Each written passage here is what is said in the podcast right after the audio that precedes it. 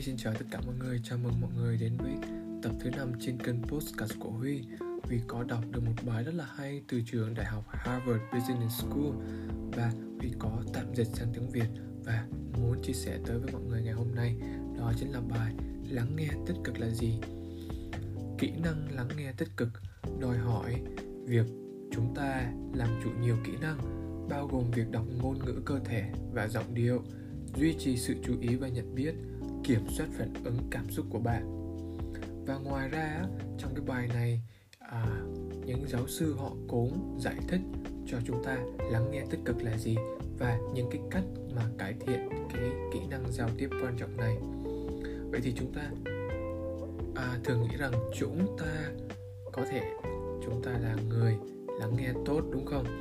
Và đối với huy kỹ năng lắng nghe rất là quan trọng không chỉ những ở nơi làm việc cũng như là tốt cho mối quan hệ của chúng ta nữa. Và à, lắng nghe tích cực đòi hỏi việc làm chủ nhiều kỹ năng khác nhau từ việc học cách đọc những gợi ý tinh tế đến việc kiểm soát những cái cảm xúc của bạn. Nó yêu cầu sự hiểu biết về người khác kể cả bản thân của bạn nữa. Vậy thì lắng nghe tích cực là gì? Lắng nghe tích cực là khi bạn không chỉ nghe những gì người khác nói, mà còn đồng cảm với suy nghĩ và cảm xúc của họ. Điều này biến cuộc trò chuyện thành một tương tác hai chiều, tích cực, không cạnh tranh. Giáo sư Robin Abrahams và Boris Roybeck từ trường đại học Harvard Business School, họ mô tả rằng lắng nghe tích cực với ba khía cạnh. Đó chính là nhận thức, cảm xúc và hành vi. Họ định nghĩa mỗi khía cạnh như sau. Về nhận thức họ tập trung vào tất cả thông tin bạn đang nhận từ người khác, bao gồm cả thông tin rõ ràng và ngụ ý, hiểu và tích hợp thông tin đó. Khía cạnh thứ hai đó là cảm xúc, giữ bình tĩnh và đồng cảm trong cuộc trò chuyện, bao gồm việc kiểm soát bất kỳ phản ứng cảm xúc, ví dụ như sự khó chịu, chán trường mà bạn có thể trải qua. Và khía cạnh thứ ba đó chính là hành vi, diễn đạt sự quan tâm và sự hiểu biết bằng cách nói và thể hiện những cái cử chỉ à, trên khuôn mặt của mình. Và họ tiếp tục giải thích rằng để trở nên giỏi trong việc lắng nghe tích cực là một nhiệm vụ trọn đời. Tuy nhiên ngay cả những cải thiện nhỏ cũng có thể tạo ra sự khác biệt lớn trong hiệu suất lắng nghe của bạn. Vậy tiếp theo họ có giới thiệu cách thực hành lắng nghe tích cực như thế nào? Cách à, thực hành lắng nghe tích cực thứ nhất đó chính là hiểu cái phong cách lắng nghe mặc định của bạn một trong những hiểu lầm về kỹ năng mềm này là chỉ có một cách để làm điều đó bạn đang lắng nghe hoặc là bạn không. Nhưng như tác giả Rebecca Minerhart, Benjamin Simon và các uh, cộng sự của cô á, có viết rằng có các phong cách nghe khác nhau mà bạn cần phải có khả năng chuyển đổi giữa chúng tùy thuộc vào nhu cầu của người nói. Trước tiên á, quan trọng là phản ánh và hỏi tôi thường nghe như thế nào? My Heart và các uh, tác giả cộng tác của cô trong công việc của họ trong lĩnh vực chăm sóc sức khỏe họ đã quan sát được bốn phong cách lắng nghe khác nhau. Người lắng nghe hướng nhiệm vụ tập trung vào hiệu quả và tạo hình cuộc trò chuyện xung quanh bằng việc truyền tải thông tin quan trọng. Người lắng nghe phân tích nhằm phân tích một vấn đề từ một điểm khởi đầu trung lập người lắng nghe quan hệ, tìm kiếm xây dựng mối quan hệ và hiểu, phản ứng với cảm xúc nằm dưới một cái thông điệp. Người lắng nghe phê bình thường đánh giá cả nội dung và cuộc trò chuyện giữa mình và người nói chuyện. Và bạn có thể do thói quen mặc định cho một những cái chế độ này trong hầu hết các tình huống và điều đó thường là ok, chấp nhận được chìa khóa là phát triển nhận thức để hiểu rõ chế độ mà bạn thường sử dụng chế độ mà uh, Mai Hạt và các cộng sự của cô vừa liệt kê cho chúng ta là bốn chế độ. Và biết cái phong cách mặc định của bạn có thể giúp bạn đưa ra lựa chọn có ý thức cân nhắc về việc sử dụng phong cách đó hoặc chọn một chế độ phù hợp với tình huống cụ thể. Đó là cái à, phương thức thứ nhất đó là hiểu cái phong cách lắng nghe mặc định của mình và cái cách thứ hai đó chính là hãy đưa ra một lựa chọn chủ động và có ý thức về cách lắng nghe tốt nhất. Để xác định cách lắng nghe tốt nhất trong một cuộc trò chuyện cụ thể, hãy tự hỏi bản thân những cái câu hỏi sau. Tại sao cần lắng nghe ngay bây giờ? Suy ngẫm về mục tiêu của mỗi cuộc trò chuyện cụ thể, cả những gì bạn muốn và những gì người kia cần. Có thể giúp bạn xác định cách lắng nghe tốt nhất vào thời điểm đó. Bạn có thể nhận ra rằng một chế độ khác hoặc kết hợp các chế độ sẽ tốt hơn. Người thân trong gia đình có cần hỗ trợ về mặt cảm xúc hay đồng nghiệp đang hy vọng được phê bình trung thực hay không?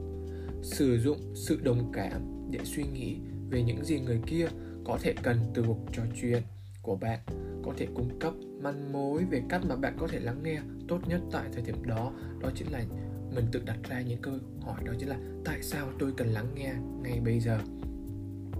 Và câu hỏi thứ hai chúng ta cần đặt ra đó chính là ai là trung tâm của sự chú ý trong cuộc trò chuyện? Chia sẻ câu chuyện cá nhân á, có thể giúp thiết lập các kết nối và xác nhận nhưng điều quan trọng là phải tránh điều hướng cuộc trò chuyện khỏi người nói để họ không cảm thấy không được lắng nghe hoặc là bị gạt bỏ ra một bên. Chúng ta thường ngăn cản bản thân không thể lắng nghe sâu sắc vì những bất an hoặc suy nghĩ của riêng mình. Điều này huy thấy là đúng. Như sự khó chịu về mặt cảm xúc hoặc lo lắng về cách chúng ta có thể tự tin hoặc chuẩn bị ra sao đối với người khác. Với thực hành, hãy làm dịu lời thoại nội tâm sẽ để lại nhiều không gian hơn để nghe những gì người kia đang nói. Đó là đặt ra câu hỏi thứ hai cho mình. Ai là trung tâm của sự chú ý trong cuộc trò chuyện? Và câu hỏi thứ ba đó chính là tại sao tôi lại nói? Mặc dù chúng ta đều có lúc bắt đầu tập dượt phản hồi của mình trong khi người kia đang nói, nhưng điều này có tác dụng ngược lại đối với giao tiếp hiệu quả. Câu hỏi này nhắc nhở cho chúng ta rằng, lắng nghe mà không có chương trình nghị sự để chúng ta có thể xử lý những gì người kia đang nói. Nhắc nhở bản thân rằng bạn có thể hình thành suy nghĩ của mình sau khi đã hoàn toàn nghe họ nói.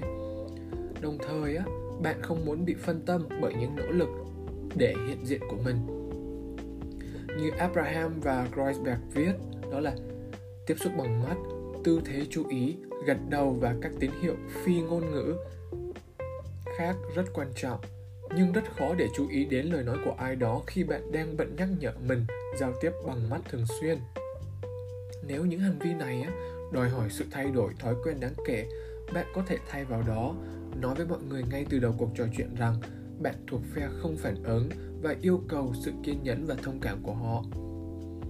Và tại một thời điểm nào đó trong cuộc trò chuyện, bạn có thể cần chia sẻ quan điểm của mình, nhưng bây giờ hãy tiếp nhận những cái gì mà họ nói tránh chiếm đoạt tương tác. Tốt hơn hết là hỏi câu hỏi. Nó khiến người kia cảm thấy được lắng nghe và tăng sự hiểu biết của bạn. Nếu bạn có thể hiện diện mà không phán xét hoặc có chương trình nghị sự, bạn có cơ hội tốt hơn để thực sự nghe thấy những cái gì đang được nói. Và câu hỏi cuối đó chính là tôi vẫn đang nghe hay không? Một trong những thói quen nghe tồi tệ nhất của tôi là quyết định rằng tôi đã hiểu ý người nói trước khi họ kết thúc câu nói và tắt tiếng. Tôi thậm chí có thể cả gian đa nhiệm. Lập luận của tôi là tôi đã nghe được ý chính của họ.